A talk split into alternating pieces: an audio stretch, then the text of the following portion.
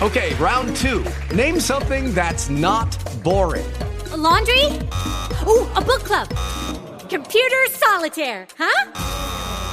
Ah, oh, sorry, we were looking for Chumba Casino. That's right. ChumbaCasino.com has over 100 casino style games. Join today and play for free for your chance to redeem some serious prizes.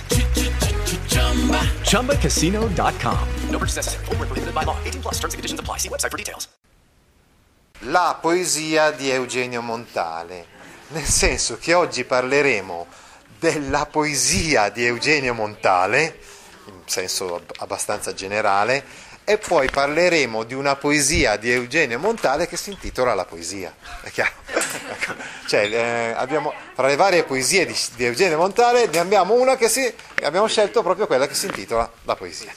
Vabbè, è un po' un gioco di parole all'inizio della spiegazione, per dirvi in sostanza che questo autore è un autore fondamentale nel Novecento, nella storia letteraria del Novecento in Italia.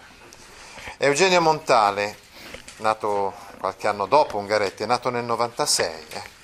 Tra l'altro, 96 sono proprio quelle, i coscritti del 96, sono quelli che erano stati costretti, appunto, arruolati, costretti a combattere, anche, anche lui è stato costretto a combattere sul fronte nel corso della Prima Guerra Mondiale. Nulla dice però nelle sue poesie Eugenio Montale di questa sua esperienza al fronte. La sua prima raccolta poetica, quella del 25, Ossi di Seppia, è una raccolta poetica che condizionerà sicuramente tutta la storia della letteratura italiana del Novecento, tutta la storia della poesia del Novecento. In questa raccolta poetica c'è una poesia che si intitola Non chiederci la parola, che è molto simile a quella che leggeremo oggi, perché è una poesia in cui lui dice non possiamo uh, pretendere che eh, la poesia ci spieghi qualcosa, che ci trasmetta un ideale, un valore, un significato, un senso. Capite? E infatti la sua poetica si chiama Poetica degli oggetti, perché lui, vedremo anche in questa poesia un po' strana che leggeremo oggi, lui più che altro mette, inserisce nelle sue poesie degli oggetti, no? parla attraverso questi oggetti, esprime delle cose attraverso questi oggetti, ma non è come la poetica della parola ungarettiana, non è un recuperare un senso, un valore, recuperare il senso e il valore di grandi parole, no, assolutamente no. Eh, e quindi eh, diciamo che la poesia per, eh, sì, adesso lo vedremo, questa, quella che leggeremo adesso, eh, per Montale è qualcosa sicuramente di enigmatico certe volte, di misterioso. Anche lui è un padre dell'ermetismo come, come Ungaretti, ma è qualcosa da cui emerge anche una condizione esistenziale, la condizione esistenziale dell'uomo del Novecento, che è di sostanziale eh, insoddisfazione, mancanza di, un, di, punti di riferimento, cioè quantomeno lui aspira no, ad avere dei punti di riferimento, no? aspira al mistero, no? ma, ma mh, si rivela sempre in modo un po' provvisorio, ecco non così chiaro, non così evidente, non così palese. Proprio negli anni del fascismo, in cui la parola era piena di retorica, lui invece firma il manifesto degli intellettuali anti, antifascisti, diventa amico di molti di questi intellettuali che segneranno un'epoca e eh, proprio per il fatto che non aveva la tessera fascista, l'incarico che lui aveva presso un, un gabinetto letterario insomma, a Firenze si chiamava così, eh, gli viene tolto perché era antifascista.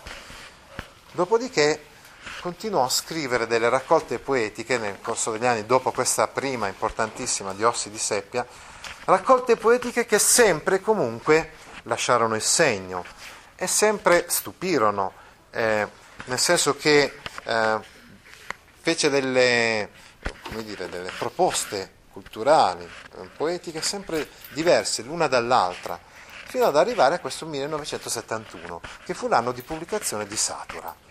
Quando uscì questa raccolta poetica di, di Satura, tutti furono molto sorpresi, perché non avevano mai letto delle poesie di Montale così, come quelle che, che leggeremo appunto adesso.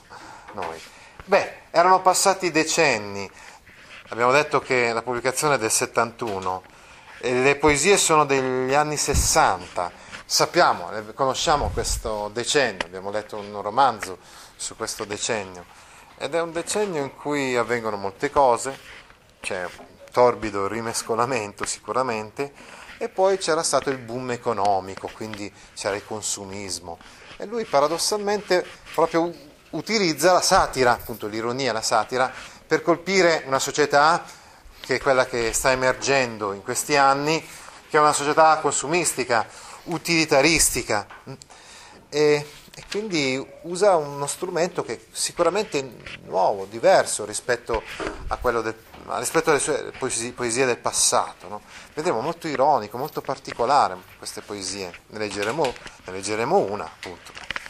Ecco, in un'altra poesia, sempre di questa raccolta, parla della storia. Dice che la storia non è, magistra, non è maestra di vita, come affermavano i latini, Cicerone in genere, no?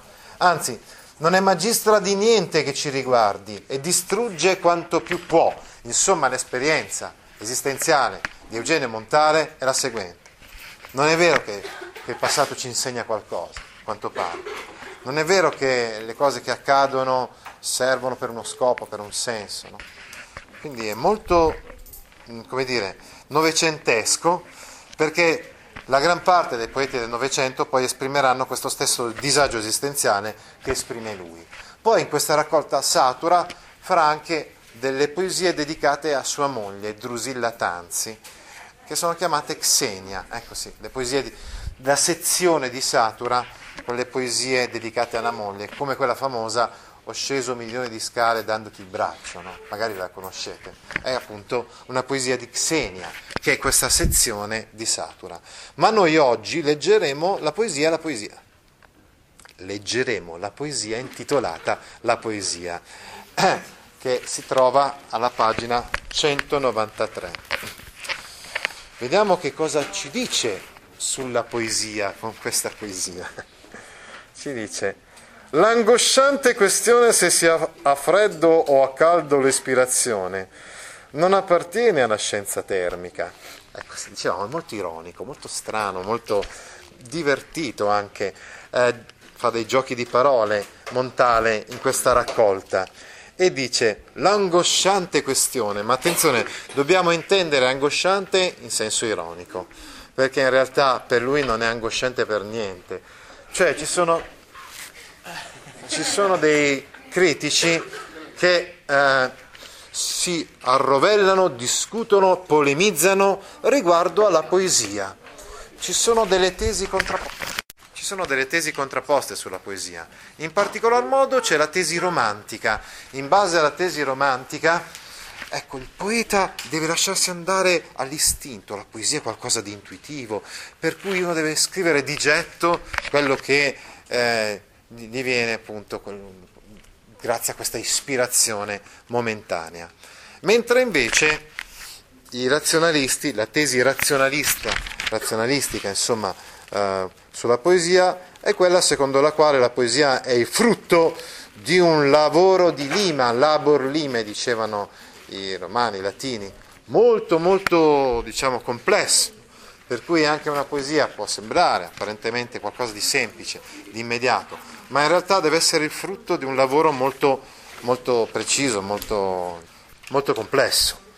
Ebbene, per lui comunque la questione è ridicola questa questione, se sia a freddo o a caldo l'ispirazione, cioè se l'ispirazione poetica sia qualcosa di freddo, quindi di razionale, secondo, in base alla tesi razionalistica, no?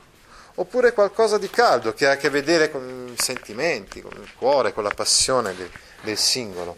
Non appartiene alla scienza termica, ulteriore battuta, no? Sapete che la scienza termica infatti è quella branca della fisica che si occupa del caldo e del freddo, no? no non appartiene a questo, non è vero, insomma, che eh, la poesia può essere così mh, definita in un modo o nell'altro il raptus non produce, quindi non è vero, come dicono i romantici, che la poesia è frutto di un raptus, di qualcosa di improvviso. Ma attenzione, si badi bene che gioca ancora una volta sulla, eh, sui termini scientifici, perché anche raptus è un termine scientifico eh, che è usato in campo psicologico dagli psicologi. Il vuoto non conduce, qua fa riferimento invece alle tesi della fisica, perché nella fisica eh, il vuoto indica lo spazio senza materia. No? Il raptus non produce, il vuoto non conduce, è ancora una volta la, la riproposizione del tema che ha, già, che ha, già, espresso prima. Cioè, non è vero quindi che, che la poesia è come la pensano i romantici, ma non è vero neanche che è come la pensano i razionalisti scientifici. Non c'è poesia al sorbetto o al girarrosto altra cosa ironica. No? Cioè la, la, poesia non è fredda come freddo un sorbetto, appunto basata sulla ragione, ma non è neanche al girarrosto, non è quindi neanche calda, quindi basata sul calore del sentimento. Si tratterà piuttosto di parole molto importune. Le parole poetiche sono importune. E qua sicuramente facciamo riferimento a quello che dicevamo prima, cioè nella società occidentale la poesia non ha più un posto. Se prima in altre società il poeta aveva un ruolo importante, era un vate, quindi una persona autorevole, adesso invece è importuna la poesia, no? è fuori luogo, è fuori posto, è inadatta alla società moderna, sembra anche qualcosa di anacronistico, qualcosa quasi di vecchio, comunque di, cioè non al passo coi tempi. Si tratterà piuttosto di parole molto importune che hanno fretta di uscire dal forno o dal surgelante. Ecco, dicevamo che queste poesie sono state scritte negli anni 60. Negli anni 60 c'era il boom e quindi eh, per esempio la gente incomincia a conoscere, a utilizzare, a comprare gli elettrodomestici tra cui per esempio il forno e il surgelante. Ancora una volta però continua con il gioco del freddo e del caldo. Il forno per il caldo, ovviamente, quindi anima e cuore, no? come se la poesia fosse anima e cuore, e il surgelante, quindi surgelatore, freezer, eccetera, sul freddo. Quindi, il surgelante potrebbe essere un simbolo, ricordate la poetica degli oggetti di cui abbiamo parlato prima, no? Questi oggetti potrebbero essere un simbolo il forno dell'anima, del cuore, della passione, mentre il surgelante della mente fredda. Il fatto non è importante, dice con una rima interna. A proposito, dobbiamo tenere presente che la poesia è fatta di versi liberi, non c'è uno schema metrico eh, preciso, ma ogni tanto ci sono delle rime. Diciamo, gioca con le parole, gioca col lessico, gioca con i suoni anche, Montale, sicuramente e ogni tanto ci mette delle rime, ma non secondo uno schema fisso. Appena fuori si guardano d'attorno e hanno l'aria di dirsi: Che sto a farci? Le parole del poeta. Guardate, provate a pensare che differenza rispetto a Ungaretti. Ungaretti diceva qua in questa situazione ho scritto lettere piene d'amore, non sono mai stato tanto attaccato alla vita, eccetera, e dà un grande valore alla parola.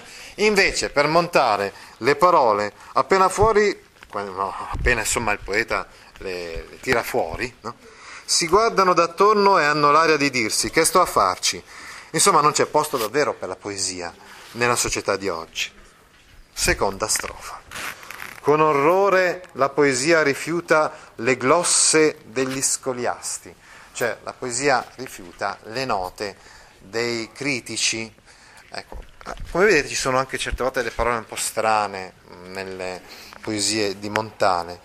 Sta comunque starebbe a dire questo, in sostanza, che sì, possiamo metterci noi a interpretare le poesie, possiamo fare critica letteraria, eccetera, ma sta di fatto che eh, il più delle volte insomma tutte queste glosse, cioè queste, tutti questi commenti non riescono, cioè riducono più che altro la poesia.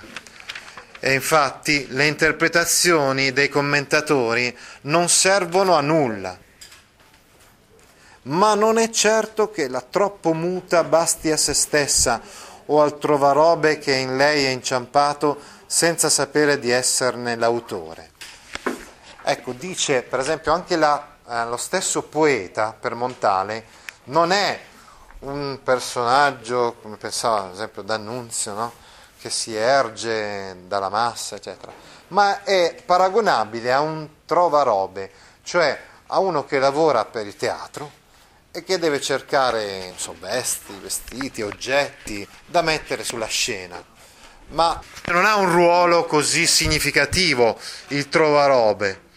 Infatti, questo trovarobe che è l'autore, quindi che è il poeta, non fa altro che raccattare qualche parola di qua e di là, ecco dicevamo quindi anche non solo ironia sugli altri, ma anche auto, autoironia sul, sull'essere stesso del poeta, sull'agire stesso del poeta, non fa altro dicevamo che raccattarle e metterle insieme, ma queste parole sono senza significato, senza senso. Malgrado ciò dobbiamo dire una cosa, che poi nel 1975 Eugenio Montale ha ricevuto il premio Nobel per la letteratura e prima era stato anche nominato senatore a vita e quando ha ricevuto il premio a Stoccolma ha detto queste cose riguardo alla poesia. Avevo pensato di dare al mio breve discorso questo titolo.